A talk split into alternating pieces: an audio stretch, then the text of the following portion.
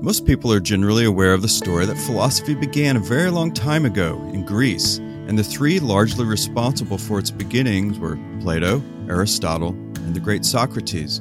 But they weren't the first philosophers. There was a rich tradition of thinkers who came before the big three, an unaffiliated group who demonstrated a degree of curiosity that would become synonymous with philosophical thinking and lay the foundation of what would eventually be known as Greek rationalism. Scholarship calls this group of thinkers the pre Socratics, but rather than being defined by just having come before Socrates, the pre Socratic philosophical project was that of the nature of things. Where do things come from? What are things made of? And can something come from nothing? Though today, in the light of our scientific knowledge, we find the reflections on nature perhaps simplistic and incomplete, there is still a charm to their thinking from which much can still be gained.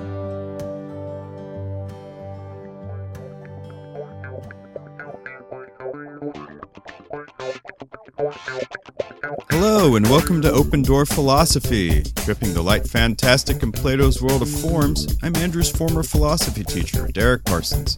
And living the Aristotelian good life, I'm Mr. Parsons' former philosophy student, Andrew Graziano. Welcome to episode 41, where we're going to dive into and talk a lot about this group of philosophers called the Pre Socratics, uh, which is really a pretty cool, pretty cool group of people. But anyway, you know, before we get to that, Andrew, how's school treating you? It's good. It's busy, busy as normal, but uh, having a good time, learning a lot of cool stuff. Um, yeah, I guess I guess that's all. I I've been. Um, I feel like I feel yeah, I feel like nothing's that nothing's new, nothing's exciting. But Andrew, Heraclitus says everything changes. Is the nature of things. Nope. well, you can argue with him later in the episode. I'm looking forward to it. How are you doing? I'm good. Uh, so you know, the biggest the biggest news in my life is that I got a new pair of glasses, which is always exciting and, and troubling to people. You know, when someone shows up with a new pair of glasses, and you know, now that I think about it, you know, obviously, no one who's listening can see these glasses, and I was going I was going to point them towards the website, but now I was thinking about it, the picture on the website is like two glasses ago. So, you know, things do always change, Andrew. Like my glasses. oh, geez. Uh, today it's all about the pre Socratics. And everyone, we'd love to hear your thoughts and reflections on this group of philosophers and their theories. So hit us up on our socials on Twitter and Instagram or email us at contact at opendoorphilosophy.com. And make sure to visit our website too, where you can find all our past episodes arranged by topic, chronologically, and by guests who have appeared on the show. And we also have really cool resources associated with episodes, so check that out too. That's right. Check it out.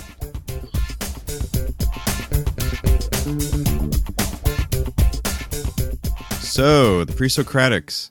Andrew, you know, uh, clarifying terms is always an important activity in philosophy. Um, so what is or who was or uh, what is a pre-Socratic? The simple answer is people who came before Socrates, but that's that's a generous. Well, that's not always true. There's some there's some pre-Socratics who we consider who lived during the time of Socrates as well.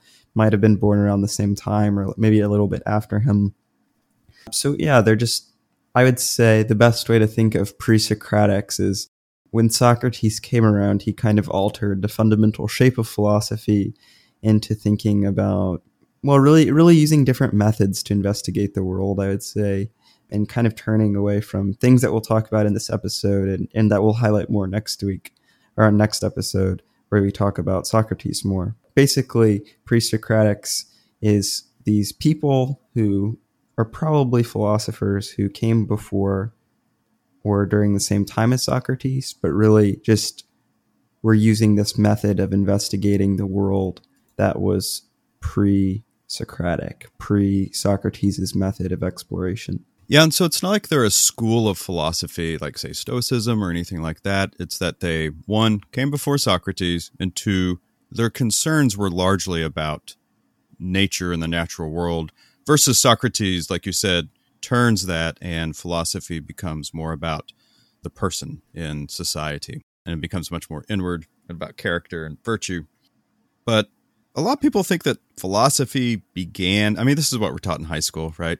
Uh, philosophy began in Athens, like in, in ancient Greece, and uh, you know the big three: Socrates, Plato, and Aristotle. But but I'd like to, you know, I'd always push back against that term. You know, like Socrates is the father of philosophy, uh, uh, as if like he was the beginning of it or something. Philosophy's always been done, I would imagine, depending on the types of philosophy we're talking about long before Plato and Aristotle and Socrates. Even before the pre Socratics, there would have been all kinds of, and certainly have evidence of this, all kinds of people philosophizing about things that just maybe we don't identify as philosophy today. For instance, I think naturally, one of the first things that anyone would philosophize about is their existence, right? And and what that means here on this planet and why they're here and what's the purpose and all of those types of things. And we do see evidence of that, especially in the great epics that go back thousands of years before even Plato and Socrates. Uh, a good example is the Epic of Gilgamesh, which is kind of known as the first epic poem that was written in Mesopotamia. And it addresses things like the value of friendship and the experience of loss, the inevitability of death, and the meaning of life. And, and if you want to go Greek, you know, the Iliad and the Odyssey by Homer which was composed during what's referred to as the Greek Dark Ages, which was even before these pre Socratics.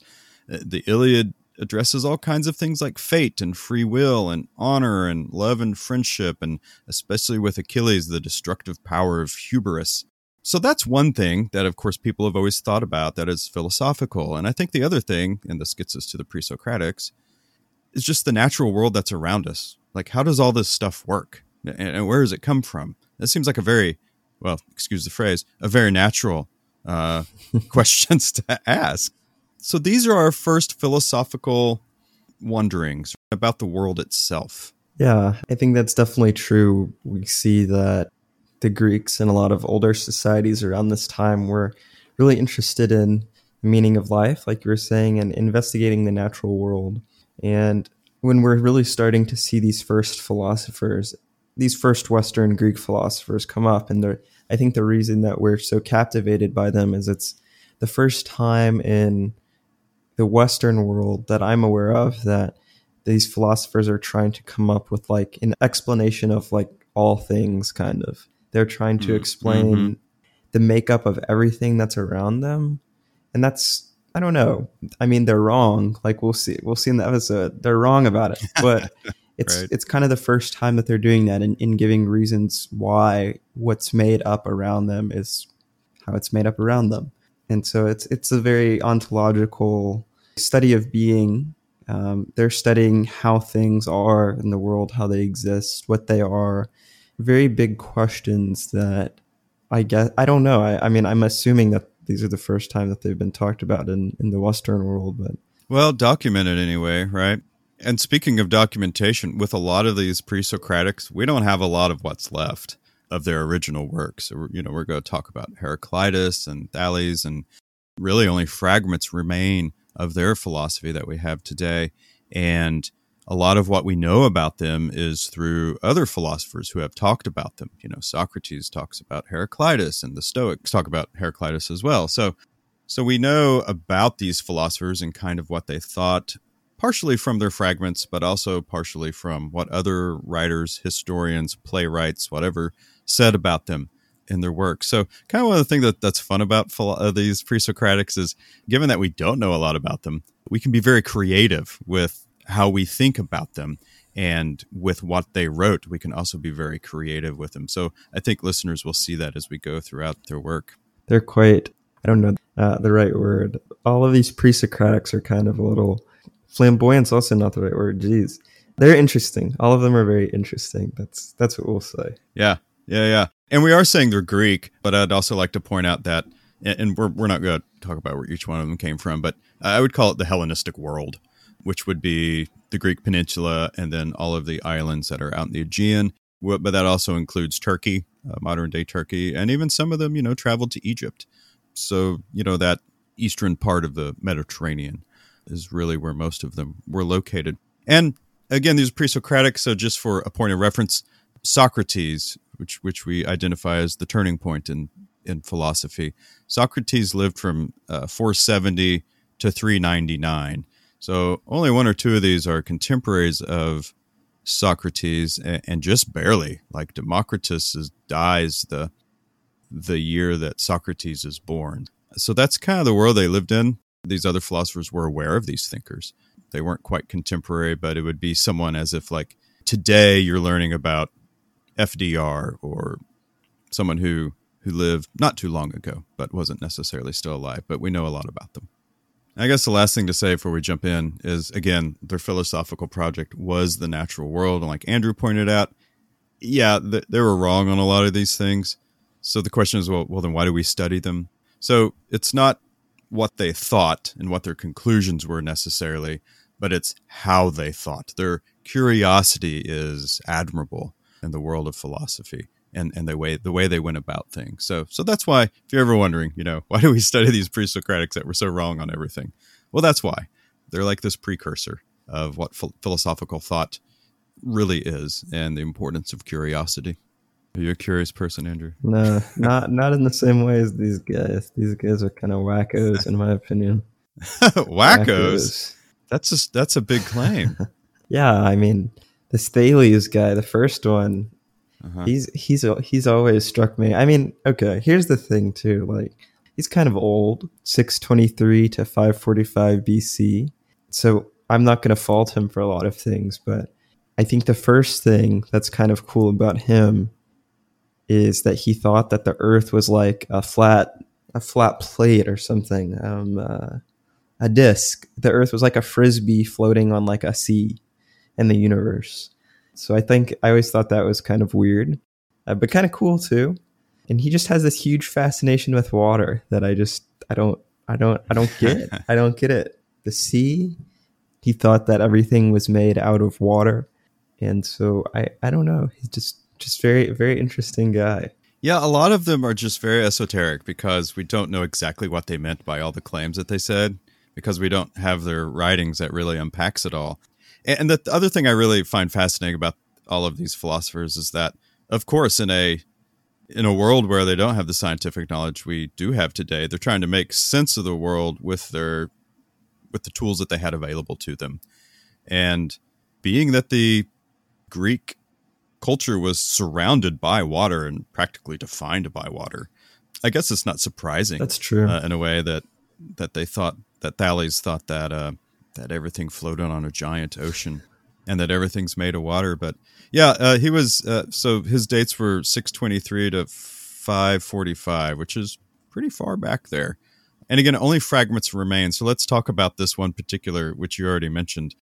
One of his fragments is the source of all things is water. And the fun about all this is like we don't know what he meant by that. So we got to be playful with with this idea and we we do a lot of conjecture. So the the source of all things is water. Now, Andrew, I know you think they're wackos, but why might Thales think this is true? Well, just from a biological component, I think there's certainly a lot of things that a lot of organisms and things in the Greek world that depend on water. They're probably making uh, pots and stuff that depended on water that were very important. They had to drink water. Yeah, water's also kind of it's a fascinating thing too. So you have written down water. It's flexible. It changes. It can change states of matter easily. Just kind of an interesting thing. It's true, like you mentioned earlier. I think that the Greeks were fascinated by water they're very much a well at least later but i think now too they're very much dependent on like a heavy navy and stuff they're all on a beautiful ocean too. So so i'm sure that that, oh, that yeah. kind of uh that kind of contributes. They probably got a lot of their fish and stuff meat from from the water. So yeah it's it's it's mm-hmm. probably not too surprising. Yeah and it makes very basic observations which human beings have known since the agricultural revolution is, is obviously you know you you give a plant water and it does better you know. Uh, and and so in that way you know it's sort of the the source of life things can't live without water. That's just a basic observation about nature. Yeah i think too you know like you mentioned water is is like a little more mysterious than say land you know land rocks dirt. Sure there are things under under the crust and and like in caves and everything, which Greece is filled with caves because of all their mountains. Mm-hmm. And that's certainly mysterious and why some of their holy places were or sacred places were located in caves. But also like the water is mysterious too, right? You think about that ocean that's around them and how beneath the depths, you know, lies this mystery. And I, I can see how water would be something that's fascinating. And like you said, yeah, it changes states, right? So ice or to vapor and then back to water. Whereas, you know, rocks and land, and I mean, you can grind a rock down into sand or something, but like water was a little more mysterious than, than probably other elements. Although I would imagine something like wind was very mysterious mm, too. It's true. Yeah, that's true. Yeah. There's one more famous quote from Thales that all things are full of gods. This is kind of, I'm, you know, I don't even know how to preface it. Um, I feel right. like yeah, I, I, I don't know. I feel like this one's not quite as odd as um, maybe the water thing, but that maybe that's just because I've been been panpsycasting a little too much lately. Just kidding. but yeah, what, what do you think about this, Mister Parsons? All things are full of gods. Oh, I love this quote. I really do. I mean, what a what a mysterious sort of quote, and I, I think of the Platonic conception of human reason being like the spark of the divine mm-hmm. uh, in all of us, as, as they called it. But even this conception, you know, what what animates things? What animates a snail, or what causes the wind, or what causes rocks to form the way they do? And you know, I can see in a, a pre-scientific world as far back as the seventh century BC of things being full of gods and of course, there are plenty of religions today that still have that conception. It's called pan- pantheism or panentheism, depending on which which version of that you want to go with. But yeah, the idea of that uh, that everything either is God or there is some of God in all things. I mean, even Christians, mainstream Christians, believe that in a sense, reality is an expression of God. Uh, or some Christians also believe it, you know, panentheistic view, which is God. There's a bit of God in, in everything and in everyone. So I don't know. It's just a really wonderful quote. I think it's fascinating. Let me just say this too, just to, to bring attention to how Thales is, is is talking about things. He's saying the source of all things is water, and all things are full of God. Is and these are both quotes or, or fragments that are explaining the nature of things. Um, mm-hmm. So I have a I have a desk in front of me. The desk I guess um, Thales. I don't know what he would necessarily. He wouldn't say like you know I pulled this desk out of uh, the the ocean or something, and that's that's why the desk is at my table. But the the component parts that make up this probably would. I'm guessing plastic, but let's just pretend there's no plastic in my table um, and just wood. You know, how do you grow a tree? How, how do you get wood from a tree? How do you get a tree? You know, nutrients and water and such. So yeah, it makes sense in that way. Um, and then I guess the source of my table could be water, and, and maybe that's that's very easy. That's an easier and more compelling uh, way to think of it. But and then the all things are full of gods. If we're still talking about my table, I don't know what that means. I don't know if there's like a, a part of a god trapped in my table or something. But I, I, do I do right. think it's interesting that he's talking about that, and, and I'm kind of curious about that too. But I want to kind of punt this question down the road till we look at a few more of these pre-Socratics. Yeah, it's really easy to um, to try to unpack it all yeah. here with this first philosopher. And the only thing I'll add to to what you said is is in both those quotes you noted that he says or uses the word all, mm. which reminds me of, of even still what the project with modern physics is today, um, which is trying to find that ultimate theory or that uh, a theory of everything uh, that explains all of reality. I mean, these guys were doing the same yeah, for thing. sure. They're trying to fit. Yeah, they're trying to figure out the, the one thing, right, uh, that explains reality, the one unifying theory.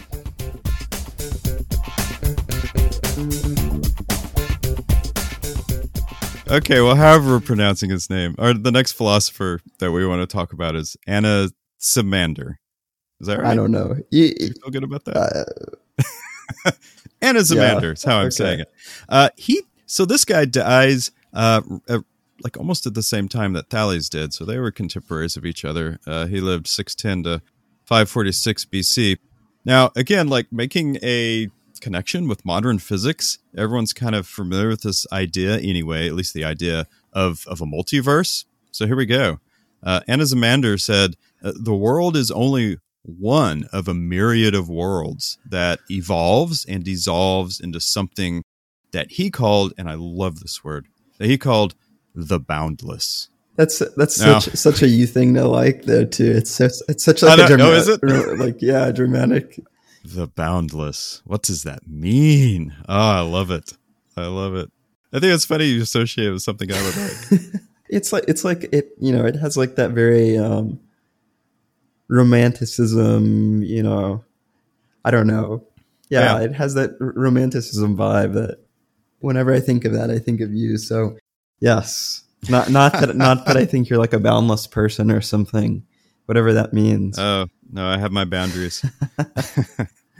My limits let's put it that way. Yeah, but what's cool about this is this is a conception of a reality that's beyond ours. Not only in that there are a myriad of worlds, but also that those worlds dissolve and evolve into something else larger called the boundless. And we might call that the universe. I don't know if that's what he really kind of thought, because we do know in our universe things come in and out of existence and are part of this massive thing that we can't really even conceive because it's so large. Maybe that's what he meant by the boundless, or or who knows? No, that's that's the ultimate answer. Who knows? Who knows what he thought? What do you think? I don't know. I think I think uh, Anna Anaximander, Anaximander, I think he's who I find the craziest and the most compelling of all. Maybe I don't know. Like I don't. I'm just really confused. I think it'd be really cool if we had like more of these fragments from people, so we could figure out more of what the heck they're talking about. Maybe he like mm-hmm. stumbled into a cave with a certain gas or something and just you know wrote down. Well, something uh, we've talked about in recent episodes with philosophy of religion is necessary yeah, and contingent I was beings. Just thinking about that. Yeah. So I mean, again, just like Thales, he's trying to find the, the source of all things, right? And using his observation, he sings, sees that horses die and horses are born, people die, people are born. You know, things come in and out of existence and sort of like a religious argument, he's like, okay, uh, all those things had to be had to be created or had to come from something else. So in a way, it's sort of a necessary contingent type argument. Do, do you see? Uh, do you think that's a right read of it? Sure. Or? Yeah, I don't think that's wrong. I think that's fine. Um, I was thinking about in in epistemology and in the field of philosophy where we study the way of like knowing things. a very common thing mm-hmm. to do is to imagine um, like an infinite uh, multiverse or something of world, a, myriad of worlds, and uh, and mm-hmm. and we mm-hmm. consider how those might be different. So maybe maybe um, Anaximander was prefacing Nozick by twenty five hundred years or something. anyway, you know the, the the point with this guy and Thales is that they were both after the same thing, and they had a different interpretation of that, right?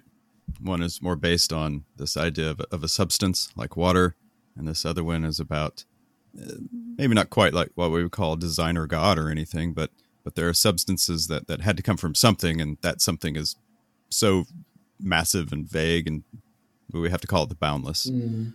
and mysterious.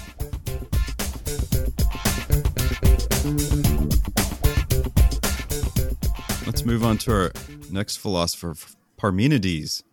Did I say Parmenides? Yeah, one of one of my one of my favorites. One of my favorites. Oh, really? Yeah. Well, then I'll shut no, up. No, well, not not because. I love, not because I especially love him, but he's uh he's I think the first big Italian philosopher. So you, you gotta you gotta love him, love him just for that. Oh, yeah. I didn't know that. So where in Italy? He's from this place called uh, Velia, which is uh-huh. um, on where is it? It's in it's in Salerno. So it's on the peninsula. It's not an island. Yeah, it's on the peninsula. It's uh, about I don't know. It's it's between Naples and Sicily. Okay. It's right on the coast of western South Italy. Right on like the okay. if you're thinking of a boot, like the thing that curves on the boot. But anyway, yeah. Right. Sounds like a cool dude. Um, 515 to 460 BC. And he believed that everything has always existed. Yeah, this goes back to that wonderful law that we constantly refer to in philosophy as the law of causation. Uh, and we got into those philosophical arguments with philosophy, religion. Uh, like you know, have things always existed, um, or or was there a beginning? Yeah, I think that um, Parmenides is really really interesting. Yeah, because I think this idea that nothing can come out of nothing, that everything has always existed, it's pretty cool.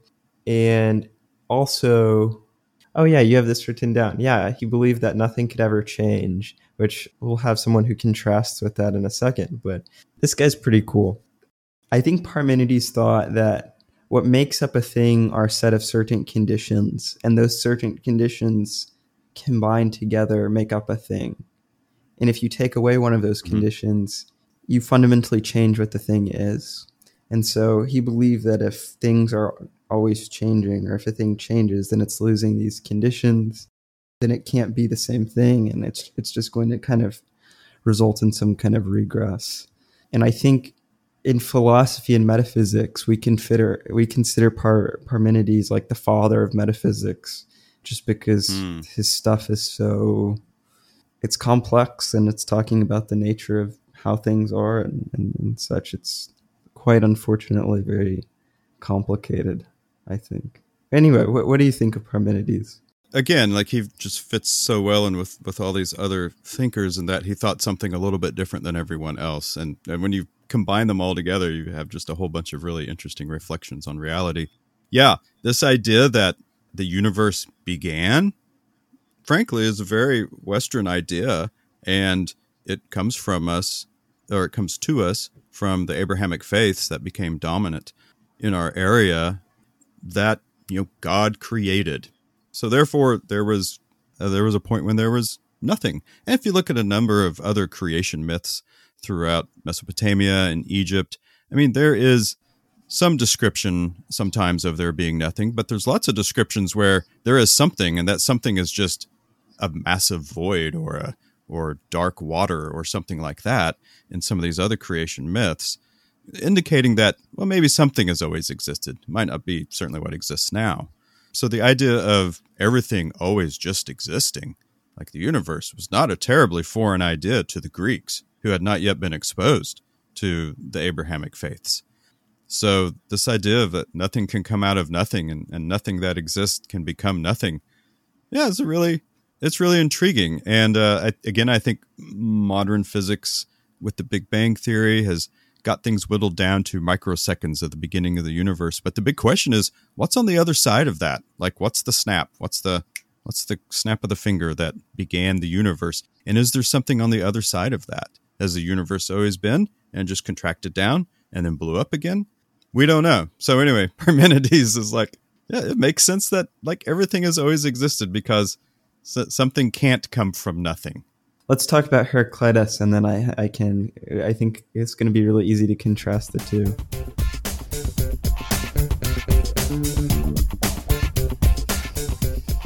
Everyone knows.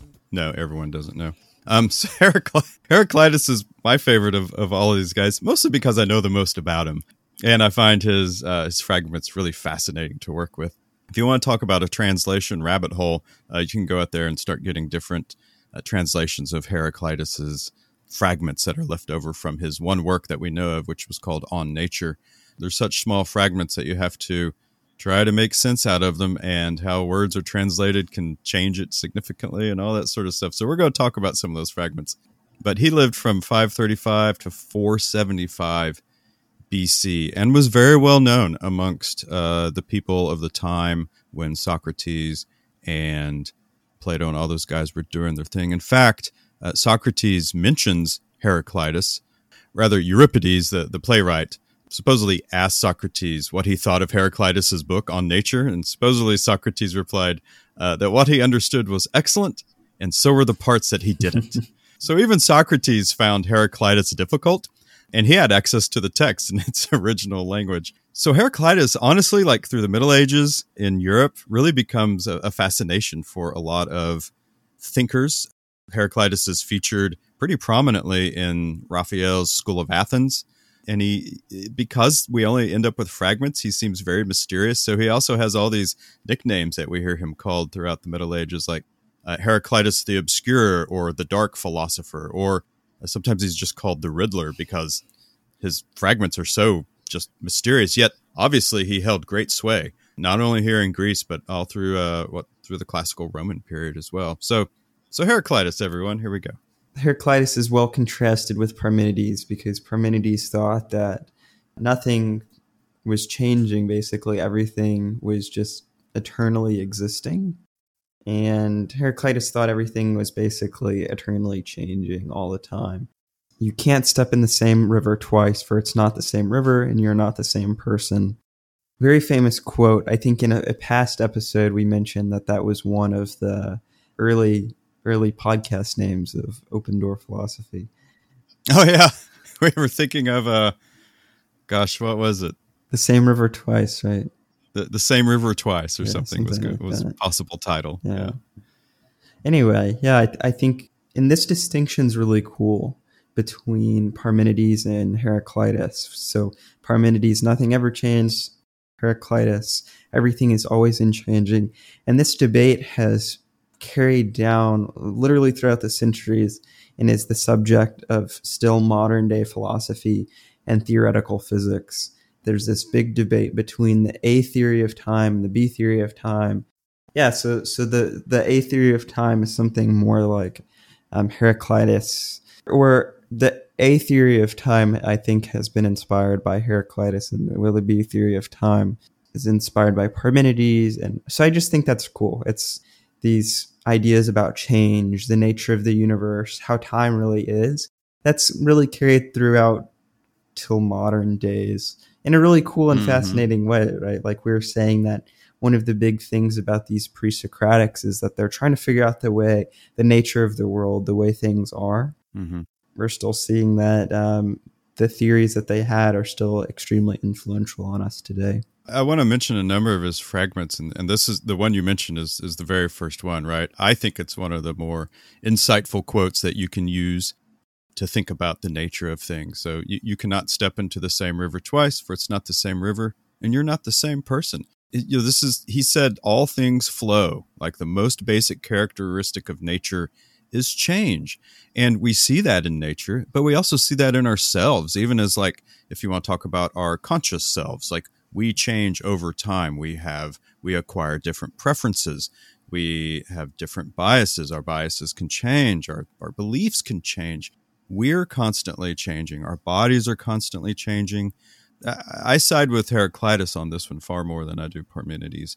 I think it really is a fundamental feature of nature that all things change. Now there it, there might be some larger you know, thing that orchestrates all that uh, that that doesn't change but it's it, this seems right. And by the way, uh, you know, I said or you said this is a maybe a famous quote. I, I thought this was true as well. I got to tell you a funny story. Last year, who I can't remember who I was talking to. I was talking to a student, maybe a teacher, I can't recall, and I said, "Oh yeah, this is th- this quote is like." You know, the second or third most famous philosophy quote, maybe behind "I think, therefore I am," and this person like, "Really?" I'm like, yeah, you can't step in the same river twice. You don't know this quote? like, no. I went over to the English department, right? And I went up and down the hallway asking each teacher. You know, I asked the first one, one of my colleagues who is like involved a lot in classics and stuff. I'm like, surely he'll know this. And I, I say the I say the quote, and he's like, No, I'm not familiar with that. I like my jaw drops. And so I go up and down the hall. I, I mean, I feel like uh, you know, I, f- I felt like Zarathustra coming down from the mountain, and all the village people like had no idea what I was saying. So so I did get to one teacher and she said, "Isn't that that Pocahontas, Pocahontas. song?" and I'm like, "Oh gosh, yes." I'm like, "Yes, it's in there." No one. I mean, I I I asked like 14 14 teachers. No one had heard of it. I'm like, I was very disappointed. I really thought it was a super popular quote that people knew. But I guess not. At least not those 14 people I asked. So anyway. That's funny. Yeah, I, not probably not a lot of people are, are big um, big Heraclitus readers, but I think it I think it is a a rather famous, probably in the philosophy world, a rather famous philosophy quote. um, yeah. Okay. Well, a few more things. Heraclitus didn't say this verbatim, but I like it. Uh, I like to paraphrase it like this. Uh, he said, "Everything is fire." You know, think about that intensity. Everything is fire. So Heraclitus used fire as, as, a metaphor for change, you know, linked with this idea of flow, which, which, he thought was the real basis of the universe. So, so just think about fire for a bit, right? Like it, like you're sitting in your backyard, you got a fire pit going, or your campfire, or fire in your fireplace. Like fire never stays the same. It, it's never calm. It's like there's no such thing as a calm mm. fire. It's always in movement, you know, and it, it consumes. And Heraclitus believed that nothing can stay the same for long, and uh, and so fire was just such a good example of that breaks breaks wood down into ash. So he didn't say directly everything is fire, but but here's one of his fragments. There's a number of fragments that deal with fire, but here's this one. He says, "This world, which is the same for all, no one of gods or men has made, but it was ever, is now, and ever shall be an ever living fire, with measures of it kindling and measures going out."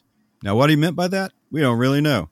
That's the fun of the fragments, but he mentions fire multiple times in his in the fragments. Yeah, that's that's interesting. It, it reminds me, maybe not in the same way, but it, it this idea that there's always going to be change. It's always always occurring in the universe, and and everything kind of being broken down. Um, it, it kind of reminds me of the second law of thermodynamics in, in physics that in a closed system, entropy is, I think, decreasing. So there's always going to be mm uh, an increasing amount of chaos in a in a closed system. If this is the example that I heard, and I thought it was pretty cool. If you have three markers and you put them like facing together, close together, and you put them on the middle of a sidewalk, the odds that those three markers will still be in that position if you come back like a few days mm. later, very small.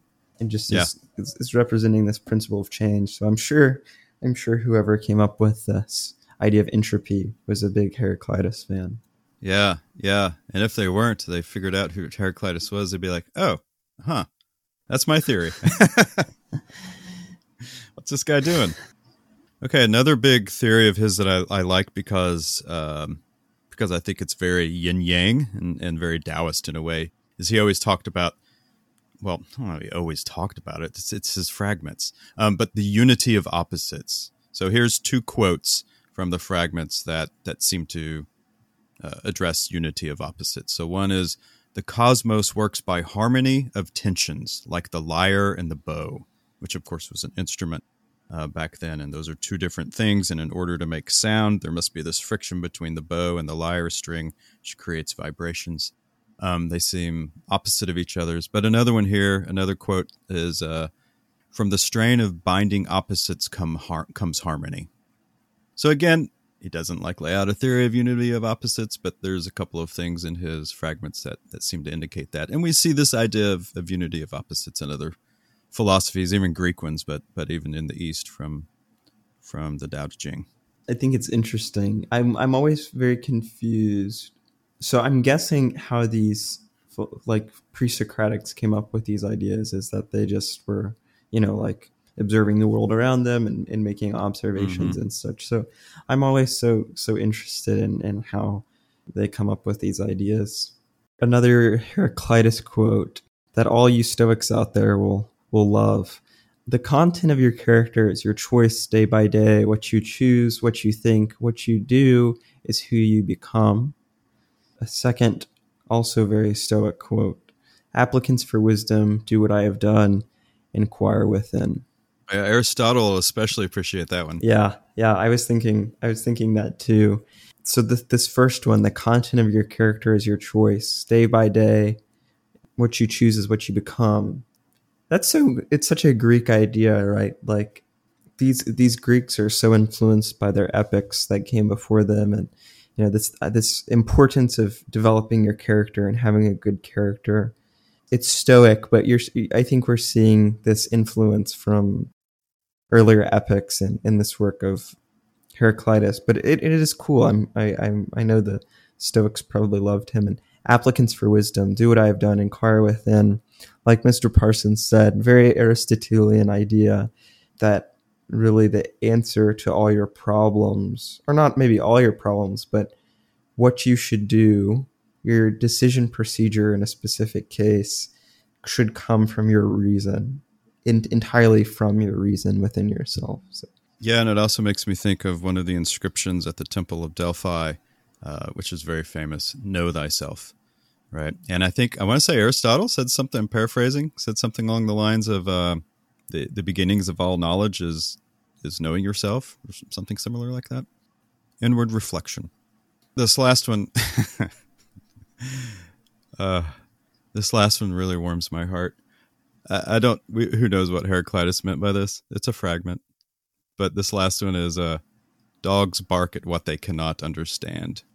And the reason I like it is because, of course, you could just be talking about actual dogs. Like anyone who has a dog knows that sometimes they just start barking, and you're like, what is going on? You know, we think, okay, well, they don't have the capacity to reason like we do, so dogs just randomly bark at stuff that they don't understand. But I like it because it's a really good, like, sick burn. I see these people making ignorant claims on on Twitter or whatever social media. I'm like, yeah, just dogs barking.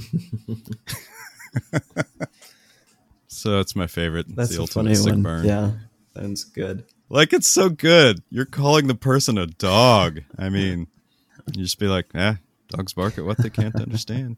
It's so dismissive. Well, maybe maybe that's even an insult to a dog. You know. Sorry, this is not the virtuous side of me that you you guys are experiencing right now. anyway, good old Heraclitus. Always good for a laugh.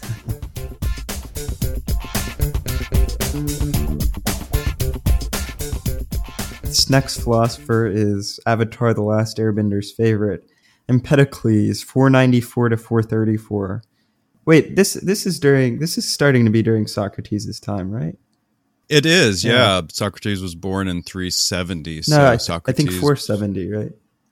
470. 470. Sorry, sorry, sorry. Yeah, yeah, Yes. Yeah. So Socrates was born in 470. So, yeah, Empedocles. Yes. Just to answer your question. Yes. Yeah. Yay. That's great. So, f- finally starting to get into some fun territory here. Just kidding. So uh, this this guy's pretty cool. I think so. He's he's looking back at people before him. He's saying, "Well, uh, Heraclitus, I don't know if if everything is everything is fire, like Mister Parsons said, and um, Thales, I don't know if everything is actually just water. And so maybe things are combinations of all of these things because maybe there's some merit to, to what you say, Thales. Yeah, does seem like my desk might have originated from water. Um, Heraclitus, sure. Maybe everything is, is always changing, and, and, and fi- you know, fire is an important element in, in change. So he thought that there was multiple things that make up this substance of nature, and specifically four things: earth, air, water, and fire. Whoosh. Whoosh. That's right. So fans of Avatar: The Last Airbender will appreciate this. Yeah, it's a really cool theory. I mean, you know, in a very basic sense, you're like, well, that kind of makes sense, you know. Uh, and he says that, like Heraclitus, these roots are forever combined and separated and combined again, like forever, which is really reminiscent of sort of the atom theory, right? Uh, which actually we'll get to with our next one with Democritus. But you know, he said this is earth, air, uh, fire, and water. So, so, so a good example of this is painting, right? So, so there's all kinds of colors that you can use in a painting, but you don't need all of those colors. You know, you go to Hobby Lobby or Michaels or whatever, and the, or the art store, and you buy like 30 tubes of just all this color. You don't need all those colors. You just need three red, blue, and yellow. And from those three, every color can be made. And so, like, it's kind of an example with earth, air, fire, and water.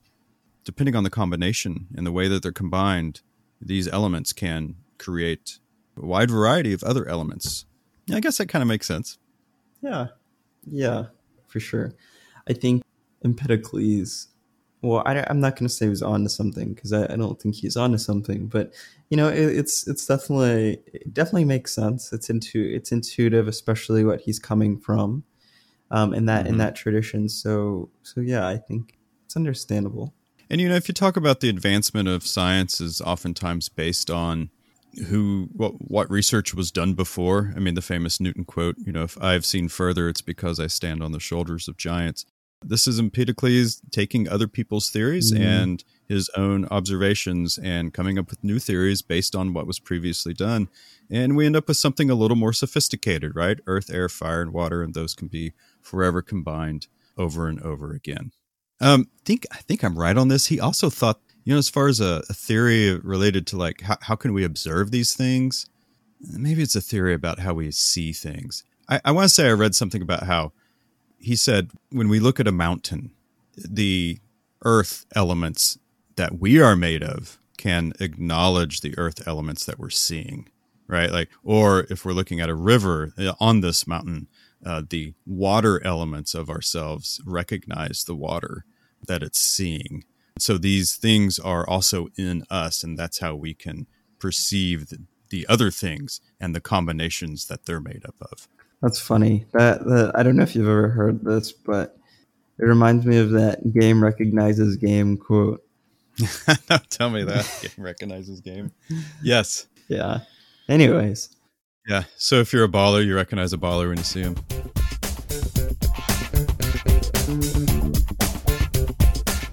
Let's move on to everybody's favorite and probably most compelling pre Socratic, at least in my opinion, the famous Democritus. Yes, which has nothing to do with democracy. a lot of people sometimes thinks like, oh, Athens was the first democracy, so Democritus must have been the guy. No, Democritus was not the guy. Yeah. Anyway, no. go ahead, Andrew. no, that's true. Very good point. Uh, so Democritus, 460 to 370 BC, and he is very famous for believing that everything was not made out of fire, earth, water, air, but was made out of these tiny blocks that were the smallest unit of matter called atoms. Yeah. I mean, so small, in fact, that he's like, you, can't see them.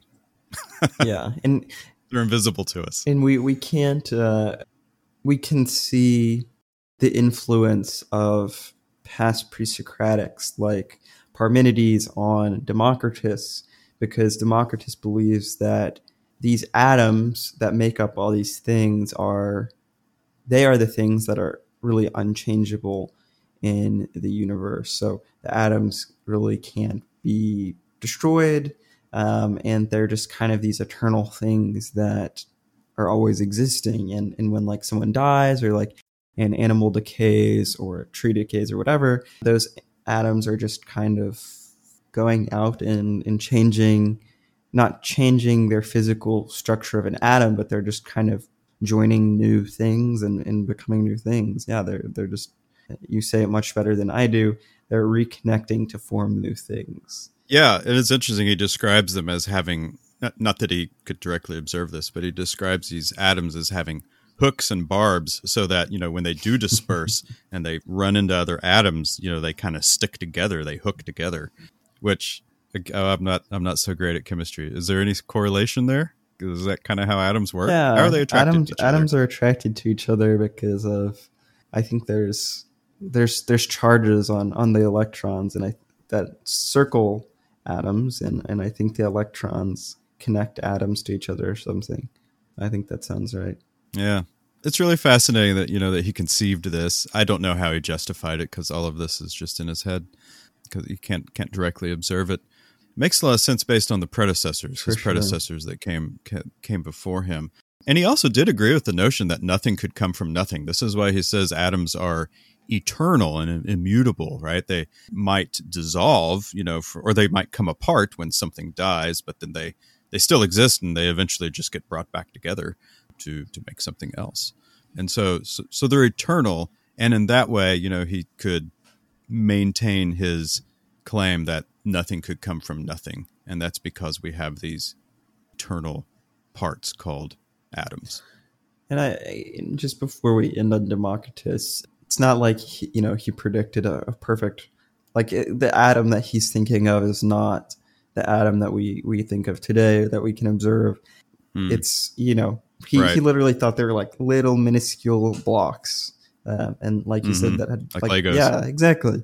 And mm-hmm. so it's it's not that, but definitely influential. The the he's definitely, of course, the the reason that we have the word atom, and it's just because it's the smallest smallest unit of matter. Yeah, it's just like so now we're at the end here. This is why the pre-Socratics just fascinate me. We we've made so many allusions to modern science that it's not like they got it wrong. Well, I mean they did get it wrong, but gosh, like here's Democritus in the fifth century BC, and he's conceived of the atom, not the way that we understand an atom now and today, or and as Anaximander, you know, he comes up with this idea of, of sort of a multiverse. Uh, there's myriad of worlds that evolves and dissolve. Th- this is what's fascinating to me, and how maybe in a way science is very intuitive, but also it shows how you you know build on the knowledge of your predecessors before and, and can come to these conclusions. And it makes me wonder, like for ourselves, you know, where where is where are we going to be in you know 500 years For sure. you know based on the knowledge we're creating today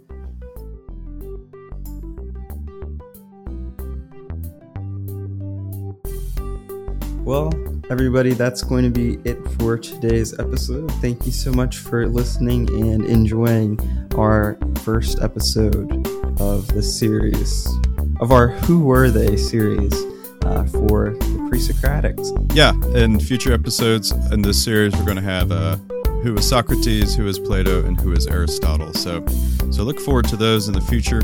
Uh, thanks for listening again everyone. Uh, you can certainly check us out on any of our social medias. We try to post engaging philosophical stuff. And uh, and so that's on twitter instagram and our website opendoorphilosophy.com or you can email us please do at contact at opendoorphilosophy.com Thank you to Kevin MacLeod for his use music right now. Um, it's very groovy, and we hope you enjoyed our new music at the beginning of the episode today too. Let us know how you liked it. Yeah, let us know how you like the new intro. We'll be interested in that. So, I guess that's it. That's it, Andrew. Yeah, I guess We're that's done. all. Something's changing. Something is changing. We are done. And, listener, you're done too. So, hey, uh, remember when your life is in need of a little philosophy, the door is always open. See ya. Peace.